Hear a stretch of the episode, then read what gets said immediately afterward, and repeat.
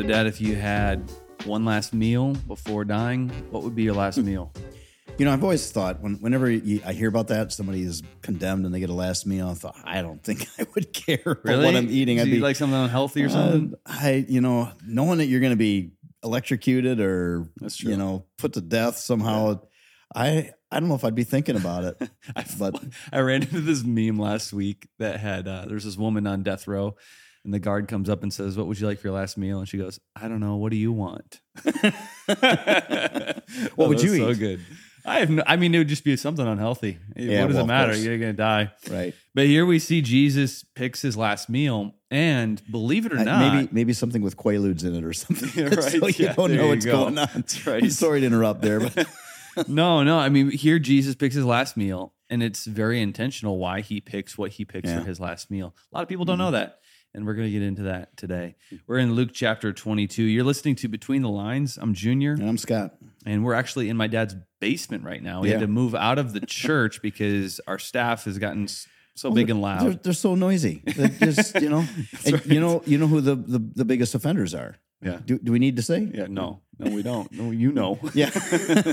but right now we're in a basement. I'm staring at a a uh, a picture of Charles Spurgeon smoking a cigar. this is my dad's man cave. It, it was where I lived during COVID because I was Yeah. between houses with my girls, so it's just kind of fun to be back down here.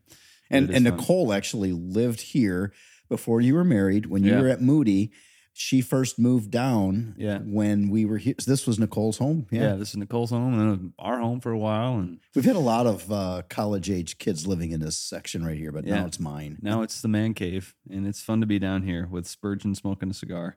It's fantastic. All right, Luke chapter 22, verse 1. Uh, I'll start us off. It says, The festival of unleavened bread, which would be Passover, was approaching. The leading priests and teachers of religious law were plotting to kill Jesus, but they were afraid of the people's reaction. Then Satan entered into Judas Iscariot, who was one of the 12 disciples. I just want to pause there for a second, Dad. What does that mean? I had my daughter ask me the other night, you know, because she said that sometimes she'll have these thoughts that she knows are sinful, you know. And she said, "Is that is that Satan putting thoughts in my mind?"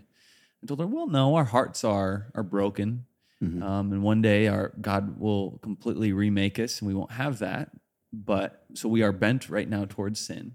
But here we have Satan entering into somebody, which is very rare, right? This is not Yeah. something that happens a lot, a lot of times. Well, no, when you consider Satan is only one, he's not. Right. He, he can't be in more than one place at at one time. So I doubt that he's going to mess with me. Yeah. But and that's that would be a, a good answer, I think, for for Maddie. But I I also and I I remember in seminary hearing from professors talking about what Satan can't do, and but I also and and I challenged that. I remember challenging it in class just by saying, I don't know that we know what he can and can't do. And even and we know that he also has an army of demons. We do know that there he has powers beyond our knowledge. And could it be that he inserts thoughts in people's brains? I if it's possible if scientifically in any way that it's possible in the world that god created that that could be done then i'm sure he's figured out how to do that or how his demons have have been able to do that we don't know what his power is but we do know that he does not have power over one who has the Holy Spirit in them. Yeah. So if we belong to Jesus, we have the Holy Spirit in us. The Apostle Paul made it clear greater is he that is in you than he that is in the world. Yeah. Now, Judas was still of the world. I mean, he was not, even though he was following Jesus, there had not been any kind of a repentant turnaround in his life. He did not, and the Holy Spirit hadn't been given yet. And so the Satan did entered into him and he gave control of himself over to Satan. Yeah. And here you have a man who follows Jesus. He's with Jesus every Mm-hmm. which just goes to show you can have the best of teachers, the best of Mm-hmm. pastors, the best of family around you, the best of friends, and you can still be a wide open tar- target to the enemy. That's exactly right. So Satan enters into Judas Iscariot, and he went to the leading priests and captains of the temple guard to discuss the best way to betray Jesus to them. They were delighted, and they promised to give them him money. So he agreed and began looking for an opportunity to betray Jesus so they could arrest him when the crowds weren't around. Now, the festival of unleavened bread, or, or um, Passover, arrived. When the Passover lamb is sacrificed, Jesus sent Peter and John ahead and said, Go and prepare the Passover meal so we can eat it together. Where do you want us to prepare it? They asked him. He replied, As soon as you enter Jerusalem, a man carrying a pitcher of water will meet you. Follow him. At the house he enters, say to the owner, The teacher asks, Where's the guest room where I can eat the Passover meal with my disciples? Now, this in and of itself is a miracle because Mm-hmm. Passover in Jerusalem is packed. There is not a room anywhere in the city. Yeah. And yet Jesus is saying, Go follow this guy. You're going to find an open room. And it's interesting because Matthew, Mark, and Luke, now we've been through Matthew, Mark, and now we're on Luke. They all tell the same story. This was a big deal to them. This, this story mattered to them because, again, it was so enlightening that Jesus is preparing everything. And he was preparing for this last meal, and he was preparing for the speech he was going to give them, and preparing for his own death. Which is a good reminder to us as well that whatever it is that we're going through life, it's a can be a shock to us, but nothing ever shocks him. No, this last meal mattered. Verse 12 says, He will take you upstairs to a large room that is already set up. That is where you should prepare a meal. They went off to the city and found everything just as Jesus said, and they prepared the Passover meal there. When the time came, Jesus and the apostles sat down together at the table. Jesus said, I have been very eager to eat this Passover meal with you before my suffering begins. For I tell you now that I won't eat this meal again until it is its meaning is, is fulfilled in the kingdom of God. Now that's an interesting phrase right there Yeah. because he's saying um, this meal, this Mhm. Passover meal, which has been this meal that people eat in anticipation for the coming Messiah. Mhm. Um, they would sacrifice a lamb for their sin. Uh, even as Jesus as a kid would sit there with his parents, and they would they would watch a lamb bleed out, and then they would eat the lamb for for supper. And now Jesus is saying that this meal is fulfilled in Mhm. me. Really, what he's saying is, I'm that lamb, Mm-hmm. that lamb that we're going to eat as a Passover meal, that died for our sin. That is me. I'm that final sacrificial lamb. And yes, and we know it wasn't a surprise because even John the Baptist knew about this because John the Baptist had pointed at Jesus to his crowd, his own pe- the people that were following him, John, Yeah, and said, "Behold, the Lamb of God who takes away the sin of the world." yeah. And speaking of this Passover lamb, Right. So now when we take communion, so like uh, Mhm. in a couple weeks or in this coming week, we're going to take communion as a Mhm. church at the bridge. At least Yeah. if you go to the bridge, we're going to take communion. Uh, Jesus said, "This is the bread. You know, this is the juice. It Mhm. represents my body, my blood." Um, it's a not a replacement, but it's it's um, what would you say like a well, it's a memorial of both that that meal. Of course, that meal was a prophecy of what was about to take place. yeah. Now, when we take communion, it's a memorial Yeah. of what took place. So just as Jesus would have ate a lamb as a child, Mhm. thinking of the coming Messiah, the final lamb, that was him. Mhm. So we eat the bread and the body, looking back Yeah. on the And, Messiah. and honestly, Junior, I, I really think, and I, I think in the early church, they continued to eat this as a meal. And I think that that was Jesus's intention. Yeah. Now, of course, as the church grew, then it got to the place where that meal with a very large crowd, and we know that there was 8,000 people in the early church, people that, yeah. in, in, in Jerusalem, people that say they don't like big churches, they wouldn't have liked the model Right. church Right. But that when they did it then it, there seemed to have been a transition where it was made smaller and the emphasis was on the memorial but something that i l- really like to think of and that is when jesus said every time you eat of this I, I wonder how much would change in us if every time we sat down for a meal Yeah. i'm not saying that every meal we have is communion but what if we used every meal as a memorial for Jesus' suffering on our behalf. Yeah. Yeah. I, because I know what communion does for me, and I and I think that that constant reminder of Jesus' death for us is so good for us. Yeah. Yep. That's good. Uh, do you want to take it to verse 17? Sure.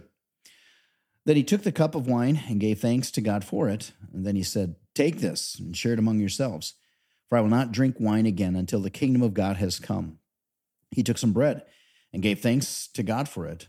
Then he broke it in pieces and gave it to the disciples and said, This is my body, which is given for you. Do this in remembrance of me. Now, I grew up in a church where it was emphasized that that wine literally was Jesus' blood and that bread literally was Jesus' body because Jesus said, This is my body and this is my blood. And, and says, Well, Jesus isn't going to lie. And I agree, Jesus doesn't lie. But he did speak in analogies all the time. He also said, I am the door. And Jesus didn't lie, but that didn't mean that he was made of wood with a doorknob and hinges. And, Right. and he said, I'm the road. It didn't mean that he was made out of back then stones or the Roman cement. He he was using an analogy, and the Yeah. disciples understood that because Jesus was right there. The blood was still pumping through his Right. veins, and his body was intact. Yeah. So he, they didn't have, he didn't have a needle and was bleeding himself out in cups. Right, And, right. Yeah. So anyway, uh, he took the bread and uh, said, "This is my body." Verse twenty. He after supper, he took another cup of wine and said, "This cup is a new covenant between God and His people." That's an agreement, meaning an agreement confirmed with my blood, which is poured out as a sacrifice for you. So that's where we get the term that you know the the uh, twenty six books that we call the New Testament is the New Covenant, and we get that term from here. Jesus is saying these are the books of the New Covenant. And what we call the Old Testament, those were the books of the Old Covenant, which was pointing towards the coming Messiah. Verse 21 But here at this table, sitting among us as a friend, is the man who will betray me. For it has been determined that the Son of Man, again, we have that term, Son of Man, meaning God having been born of people, must die. But what sorrow awaits the one who betrays him? The disciples began to ask each other which of them would ever do such a thing. This is like a, I think, a quiet discussion among them. Then they began to argue among themselves about who would be the greatest among them. How quickly? Which one of us is going to betray Jesus? No, I'm not going to because I'm the best. Jesus told them, In this world, the kings and great men lord it over their people. They are called friends of the people, but among you it will be different. Those who are the greatest among you should take the lowest rank, and the leader should be like a servant. Who is more important, the one who sits at the table or the one who serves? The one who sits at the table, of course, but not here. For I am among you as one who serves. Man, I, I love that. And as Yeah. Christians, we've got to take that Well, seriously. we looked at that last week when Jesus Mm-hmm. said, "Don't go sit at, toward the head of the table. Be the one who serves." Yeah, and I and I made a statement about I, I know I'm in trouble when anybody calls me Reverend, and you wouldn't believe how many people have been calling me Reverend Yeah. now lately since then. But that was Jesus's point: is that if we're in leadership, and that's where the term servant leadership came from, from right here, that Jesus was teaching us to serve.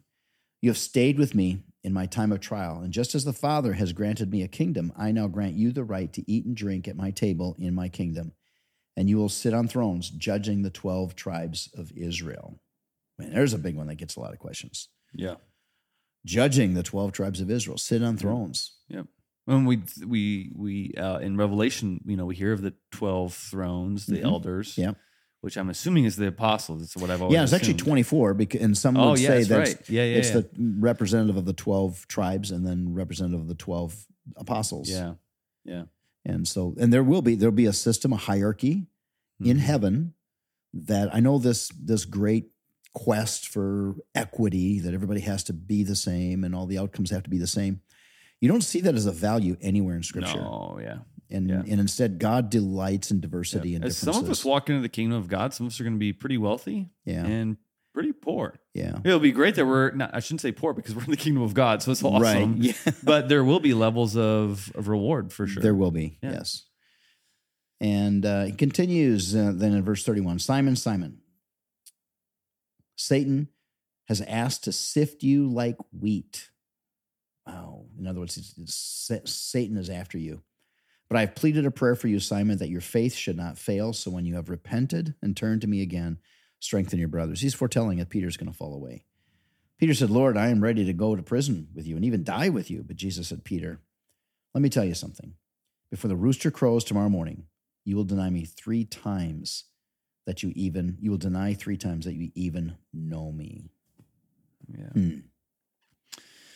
And that is where we will stop today in Luke chapter 22. We'll pick good, up the rest good lesson tomorrow. in that is simply that man before we have too much pride and thinking that oh i'm you know we, we have to be constantly watching out after ourselves but jesus knew this was going to happen and he still loved peter and he said when you've repented because i know that you're going to fall but i also know you're going to handle it correctly Which shows you that, I mean, it seems like from this text, God forgives you before you even sin. He, he has to because you, know, all of this forgiveness it was granted to us Right. before we were even Yep. born Yep. All right. Well, Ecclesiastes chapter five is Mhm. the the corresponding chapter that we're going to read. And again, you're going to read this on your own, but I want to pick out verse one. It's pretty. I- You know, I just started reading it just to see what do we want to pick out. Yeah. I didn't get through verse one until I was like, well, that's the one. yeah that is It says, "As you enter the house of God, keep your ears open and your mouth shut." Now, here's where it's really can kind of kick you: is it is evil to make mindless offerings to God, oh And how often have we been guilty of singing songs Mm. just out of the motions, not really thinking about what we're singing, not really giving any sort of adoration to God, but just singing out of the motions? Yeah. That scripture says is evil. Hmm. Is let's be careful. First off, let's show up for church and let's be worshipers. Let's engage in worship. And as we engage in worship, let's really put our adoration on the one who deserves it all. Well, that is it for today. Thanks for joining, and uh, we will see you tomorrow. Yeah. Have a have a great Monday.